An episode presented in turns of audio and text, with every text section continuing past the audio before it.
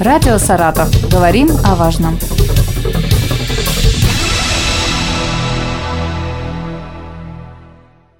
Здравствуйте, у микрофона Елена Щербакова. Сегодня со мной в студии Сергей Соколов, министр строительства и жилищно-коммунального хозяйства Саратовской области, и Сергей Блаженов, руководитель Центра управления регионом поговорим о проблемах отопления в области. А еще недавно держались аномальные морозы. Столбик термометра показывал до минус 30, бывало и такое.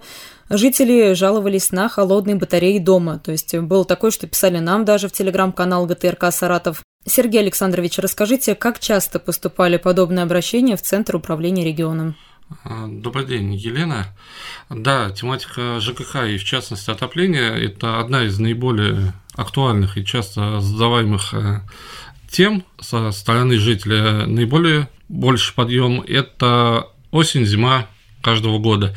Если взять период 2023 э, года, то специалистами центра обработано почти полторы тысячи сообщений по тематике отопления. В основном они касались это отсутствия отопления, а также жители задавали вопросы по поводу перерасчета платы за коммунальные услуги, потому что не во все дома отопление подавался в нормативном виде. Угу. А полторы тысячи обращений это за какой период? За две недели этого года. Угу.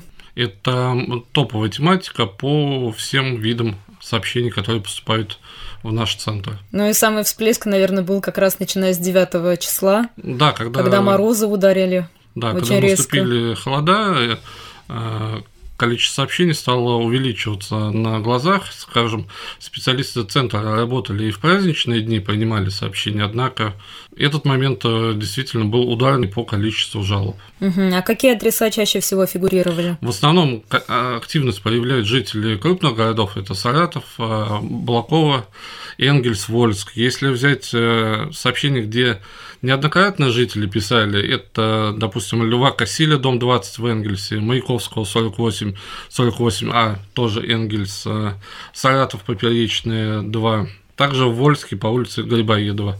Угу. Это вот, скажем, такие вот э, адреса, где люди писали неоднократно, и не только один и тот же человек писал, но и многие жильцы этого дома. Вот по Саратову еще говорят из года в год проблемы на Арахова, на Степана Разина. Были такие обращения? Поступают, да, обращения.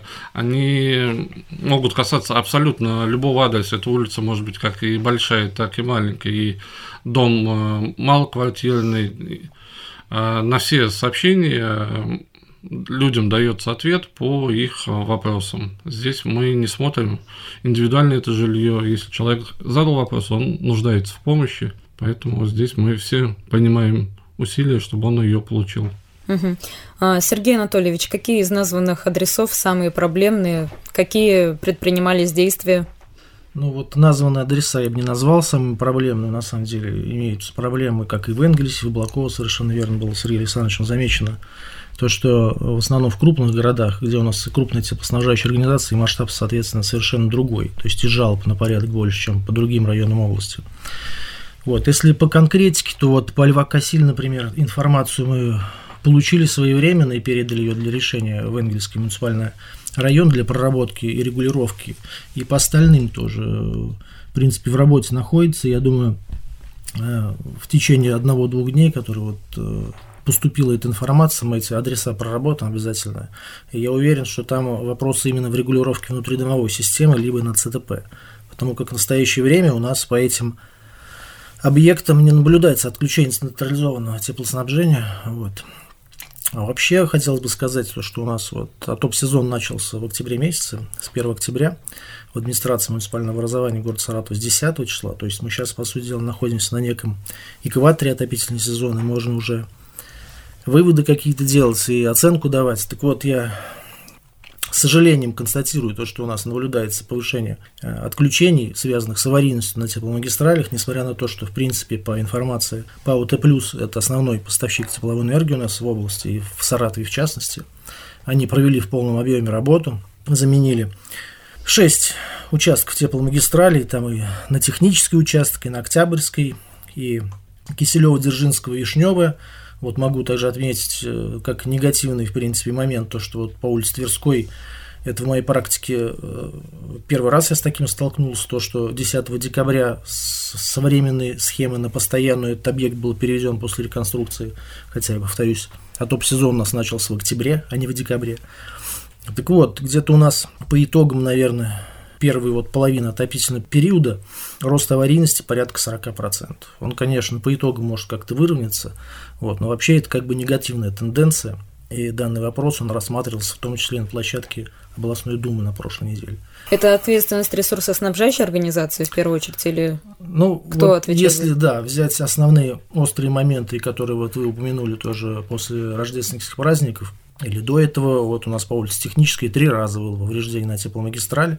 Магистраль большого диаметра 1200. В связи с этим у нас без отопления 20 тысяч человек оказалось, а с пониженным параметром 25. Разумеется, когда жители начинают звонить в ресурсоснабжающую организацию из-за объема обращений, они информацию должен ну, не получает должное, обращается в управляющую компанию, и поэтому вот негатив, который доходит до центра управления региона. Просто вот среди указанных, в том числе магистрали, с которыми мы вот за это топ-сезон столкнулись, это по улице Технической, вот где три повреждения у нас было, угу. плюс очень часто тоже и в соцсетях, и в жалобах фигурирует э, котельная по улице Мира 9Б. Это на территории Ленинского района. Единственное, у нас на территории области остался паропровод там он э, в крайне э, безобразном состоянии, высокая аварийность, мы даже со счета сбили, сколько за этот топ-сезон там были устранения повреждений на этом паропроводе. Вот. Эти, как я говорил уже моменты, они были озвучены на рабочем совещании, которое в Думе в Волосной проходил 12 числа. И там был представитель по ОТ+, который заверил то, что в рамках подготовки к отопительному периоду 2023-2024 года и эти участки будут заменены. И плюс еще будут проведены работы по установке либо восстановлению арматуры запорной, которая на тепломагистрали больших диаметров, для того, чтобы снизить время устранения повреждений.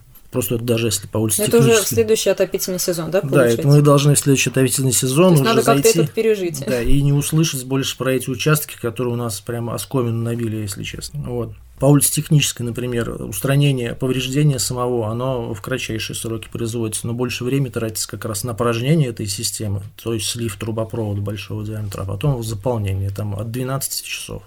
Вот чтобы это снизить, как раз и, как заверил ПАУТ+, будет предусмотрена запорная арматура установка. Угу. А скажите, обращения по области в министерство поступали? Да, конечно. Сколько их? Вот какова ну, статистика? С начала отопительного периода у нас поступило порядка 900 обращений, из которых 185 в письменном виде, 500, где-то 500-600 это посредством телефонной связи и соцсети, и порядка 180-200 это поступившие на, э, через диспетчерскую службу. У нас на базе Министерства телефон горячей линии создан. Кто не знает, может записать, он круглосуточный 74 0047. Вот на, именно на этот телефон 200 обращений, это как в основном он работает ну, в нерабочее время заявки принимаем. Это позвонить можно в случае отключения отопления и когда... Э, Отключение, да, снижение параметров. В общем, батареи. когда нужна информация по какой-то аварийной ситуации, по срокам устранения, могут позвонить на этот телефон. Угу. А вообще, какая должна быть нормативная температура теплоносителя и как можно проверить соответствие ну, что касается температуры внутри помещений, то она должна быть не ниже плюс 18 за отопительный период. Вот, регулируется она посредством подачи теплоносителя на систему внутридомовую. Для определения температуры температурный график используют. То есть он утверждается перед началом отопительного периода, заверяется главой либо заместителем главы администрации муниципального района. Вот по Саратову он утвержден совместно с теплоснабжающими организациями первым заместителем главы города. Вот, а например, теплопотери, они с чем бывают связаны? Сейчас я закончу. Вот, например, вот как сегодня температура у нас, по-моему, минус 12. Температура теплоносителя на входе в дом должна быть порядка 76 градусов. Вот. Чем угу. холоднее на улице, соответственно, тем выше температура теплоносителя. Вот почему может быть такое, что э, температура теплоносителя высокая, а до дома доходит уже ниже, гораздо ниже? То есть э, ниже даже той же нормы, вот 18 плюс 18 ну, градусов. Если на выходе либо с котельни, либо с АТП нормальные параметры, а уже на входе в дом они как бы ненормативные, так скажем, не в соответствии с графиком, то это, конечно, теплопотери связаны либо с аварийной ситуацией какой-то на магистрали, либо, э, если она протяженная, а не соответствует нормативам в плане теплоизоляции, то и из-за отсутствия теплоизоляции. Но ресурсоснабжающая организация, у нее обязательство поставки норматива потребителю. То есть э, именно эта температура нормативно должна быть на входе в дом, а угу. не на выходе с ЦТП, например. Ну вот, и если, допустим, дома холодно, куда обращаться? То есть мы уже поняли, что можно обратиться в Центр управления регионом, можно позвонить в Министерство ЖКХ. А вообще, с чего начать-то? Как вот лучше поступить человеку? Ну, чтобы максимально оперативно и продуктивно эту проблему решить, нужно сначала определить, э, в зоне чьей ответственности повреждения. То есть, если, например, э, житель квартиры своей определяет, что у него не все батареи горячие, то есть какая-то холодная, какая-то горячая, то это почти наверняка проблема на внутренних сетях. Поэтому надо обращаться в управляющую компанию, либо ТСЖ ЖСК, в зависимости от того, какая форма управления. Вот. Если же нет отопления и во всем доме, по сути дела, то это уже, скорее всего, аварийная ситуация, или аварийное отключение, да, это надо обратиться либо, опять же, в свою управляющую компанию, потому что она должна владеть ситуацией, либо в администрацию района, либо вот по телефонам горячей линии, вот один из которых я назвал, а перечень телефонов горячей линии по районам области, он расположен тоже на сайте Министерства жилищно-коммунального хозяйства и строительства. Если управляющая компания не реагирует, что Тогда нужно в государственную делать? жилищную инспекцию нужно обращаться. И в министерство можно также Да, и в министерство также, да. А, а при каком условии можно получить перерасчет за некачественную услугу? Кому это положено и что нужно сделать? Вообще у нас взаимоотношения урегулированы правилами предоставления коммунальных услуг, которые утверждены постановлением правительства Российской Федерации от 6 мая 2011 года, это номер 354. Там как раз и указано то, что в случае предоставления ресурса ненадлежащего качества поставщик услуг должен произвести перерасчет. Причем это должно быть сделано не только по конкретной квартире, а по всему дому. Все же сейчас многие пользуются социальными сетями. Это быстрый удобный способ связи. А, Сергей Александрович, давайте напомним слушателям, а, на какие обращения реагирует Центр управления регионом, как вы их обрабатываете и куда нужно написать, чтобы обращение передали в нужную структуру. Наша информационная система анализирует все социальные сети, открытые площадки. Система не видит ни личную переписку, ни закрытые группы.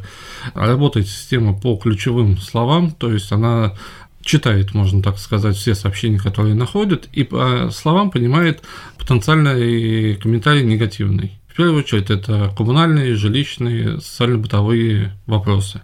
Далее, когда система это пост находит, наши специалисты оценивают, насколько действительно система не ошиблась, понимают, чей это вопрос и передают в работу специалистам. Писать можно, в принципе, на любых крупных площадках.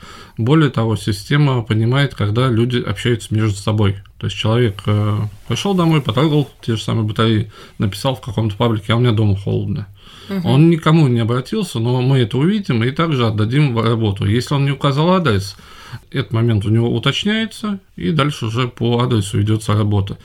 Писать можно как и в аккаунтах нашей организации, в аккаунтах профильных ведомств, крупных э, пабликов э, региона. Здесь как человеку удобнее, так он и может mm-hmm. задать вопрос. Помимо этого, есть еще одна платформа, работающая в интернете. Это госуслуги решаем вместе. Создана на базе госуслуг. Здесь э, человек уже должен либо скачать приложение на мобильный телефон и напрямую подать сообщение, которое его интересует, либо зайти на сайт органов власти, найти баннер, по нему кликнуть и также написать сообщение. Коммуникация будет идти уже в индивидуальном порядке. Ему ответ поступит в рамках э, этой платформы либо на электронную почту, либо внутри мобильного приложения. Ну, я думаю, в общем-то, все понятно. А, напомню, о проблемах отопления в регионе мы поговорили с Сергеем Соколовым, министром строительства и жилищно-коммунального хозяйства Саратовской области, и Сергеем Блаженовым, руководителем Центра управления регионом. Спасибо вам. Спасибо. Спасибо. Радио «Саратов». Говорим о важном.